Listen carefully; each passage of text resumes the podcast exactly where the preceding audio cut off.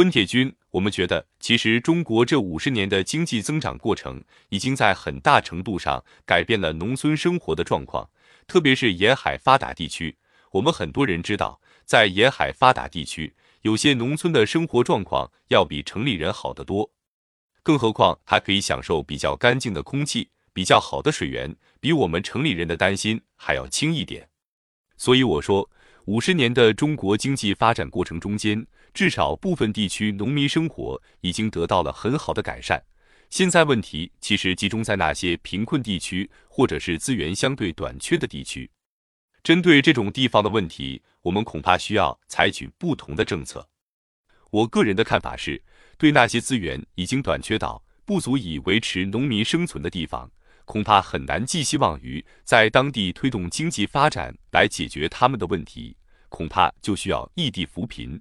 或者是国家有目的地实施一些大型的工程项目，来带动这些资源短缺地区的农民就业，以提高他们的生活水平。而在中部传统农业地区，就是以粮食生产、粮面油生产为主的传统农业地区，恐怕要通过一定程度的改变现在的农村经济的结构来解决问题。现在国家的农村经济战略结构调整已经逐渐提高到了一个很深的认识层次上，就是说，不再把一般的结构调整认定是农业的结构调整，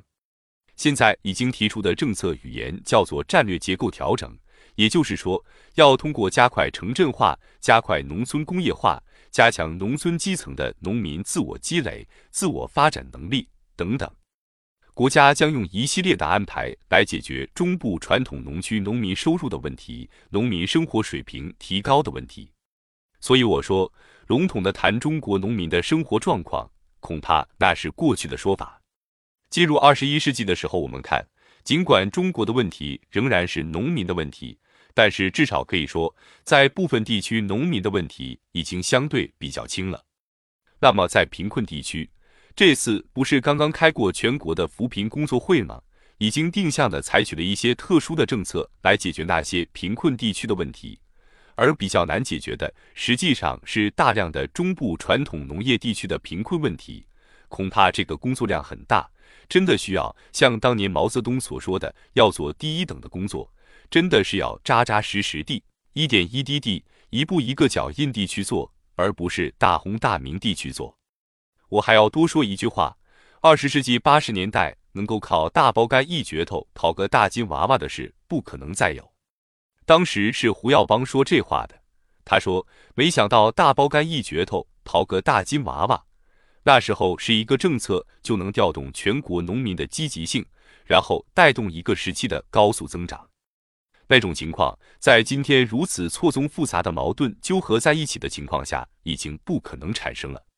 就是说，再不能寄希望于搞一个政策就能把中国整个农村问题解决，那是不可能的。这恐怕需要分区，根据不同情况来采取对策。观众，我想向温教授提两个问题。第一个问题，入世在即。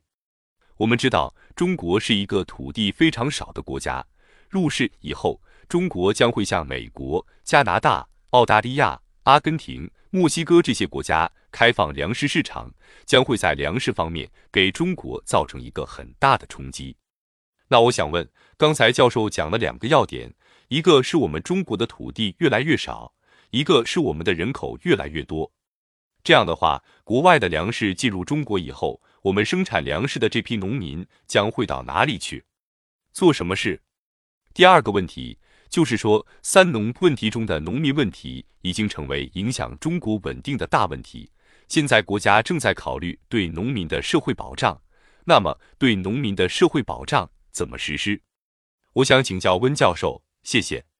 温铁军，你提的这两个问题非常好，因为我们恰恰在上周刚开了一个关于 WTO 与中国三农问题的研讨会，我很高兴有人能关注这个问题。农业问题将面临重大的挑战，这个挑战甚至是很严峻的，这一点我想大家是有共识的。但是具体到粮食产业，我想这个恐怕要具体问题具体分析。为什么呢？你看东亚小农社会，当然没有谁像咱们小农这么多，农民人口这么多。但是在东亚小农社会，不论是日本、韩国还是中国大陆、中国台湾，除了中国大陆之外，其他的都是按照日韩模式来重新建构对农业生产的一种保护结构。什么结构呢？就是说，政府其实并不把资金直接用于农业生产投入，但是政府在加强什么呢？加强农民的互助合作，加强对农村的社会性投入，同时必须向农民的生产合作、农民联合起来建立的合作组织，开放所有农业生产之外的涉农经济领域。比如说投资，比如说保险，比如说购销，比如说超市，比如说加工等等，只要是农民联合起来所形成的合作组织，都可以低税甚至免税的进入。然后政府还要给一定的投资来帮助这些事业，就是涉农的农民合作事业发展起来后，以这方面所产生的收益来反哺到农业生产上。比如说，农民联合起来搞的农民金融，它就规定是百分之六十以上的收益要定向地用于农村各项事业的开支上。也就是说，与现在的做法相比，可能有点不太合适的地方在哪呢？我们还让生产最低价值产品的农民承担很多税费，因此他们就亏本，就弃耕撂荒，农业就没有竞争力。